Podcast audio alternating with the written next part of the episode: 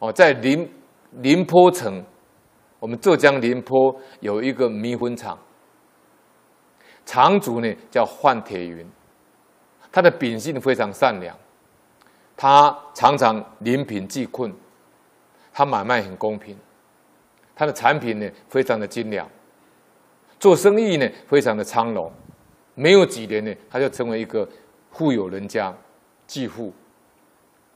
他的妻子胡氏呢，他性个性呢非常凶悍心毒，他不守妇道。范铁云呢，他虽然他慈善为人，但是他呢也自悟呢自己的前世因果。他很多事情看了以后呢，知道他太太不守妇道呢，但是他隐忍不以计较。啊，也就是说，他被人家当成一个器材秽物了，这样了。那胡适以为他先生怕他呢，是变本加厉啊。常常趁丈夫不在的时候呢，跟他的家里佣人郭某私通。好，那么范某范范铁云呢，他虽然有耳闻呢，但是他没有去追究，所以就任其任他们两位呢暧昧互为。有一天，这个范呢，范铁云去巡视工厂的时候，忽然看见这个佣人这个郭某捧了一桶米浆呢，要倒入锅中，因为他是开米粉厂嘛，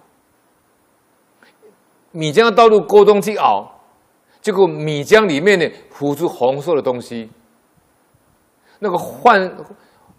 范铁云就觉得很怀疑呢，就仔细去看，原来是一条死蛇呢，全身是红色的死蛇在里面。这条死蛇是因为它爬到桶子里面，这个桶子太高了，它掉下去以后呢，爬不出来，又被溺死在里面。啊，那么范范氏呢，他恐怕说这个有毒的蛇会害人，他就叫这个郭姓的工人呢，把这个米浆倒掉。但是刚好这个时候呢，他的太太胡氏到了，就告诉范铁云说呢：“蛇有毒，丢掉可以啊，米浆是我们的本本钱去做的了，怎么可以丢掉呢？”那范氏就说了，范先生就说了：“那蛇死在里面呢、啊，那这个米浆已经被染毒了，怎么可以不丢弃？啊，要害人呢、啊？”这个胡适就说了，他坚持就不接受他先生的做法，两个就在那边争吵起来。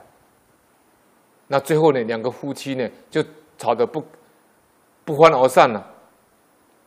这个胡适呢就大发淫威啊，拿木棍呢就打他先生，然后把他先生赶出去，离开工厂。胡适自己洋洋得意，啊。然后呢，跟那个工人郭氏呢相视而笑。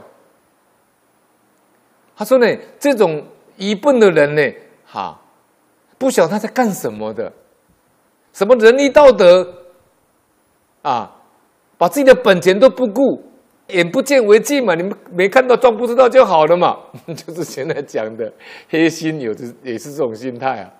那地沟有黑心也是这种心态，反正我自己不吃嘛，也不见为净，啊，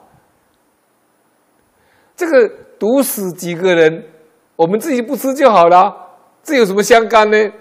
两个人说完，哈哈大笑，啊，忽然间呢，满宫黑影密布，电光闪闪，雷声很大，霹雳一声，结果这两个呢，奸夫淫妇呢，就被雷电。击毙在场内，身上的衣物都是被雷火这个雷电烧掉了，背上浮出一行的字迹，这什么伤天害理啊！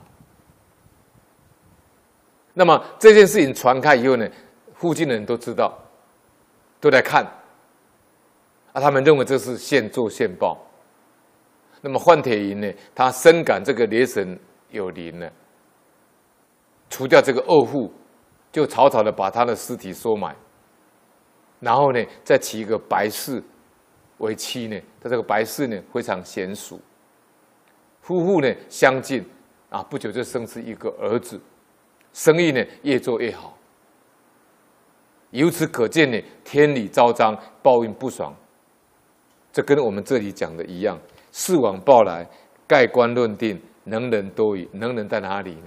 哈，偶今安在呢？哈，跟这里一样。哈，所以宁可被当成没有智谋、没有辣手、不风流、没有伶俐、无口才的人。啊，这一篇的主要重点在讲这里。哈。但是老法师讲的，老实、真干、听话。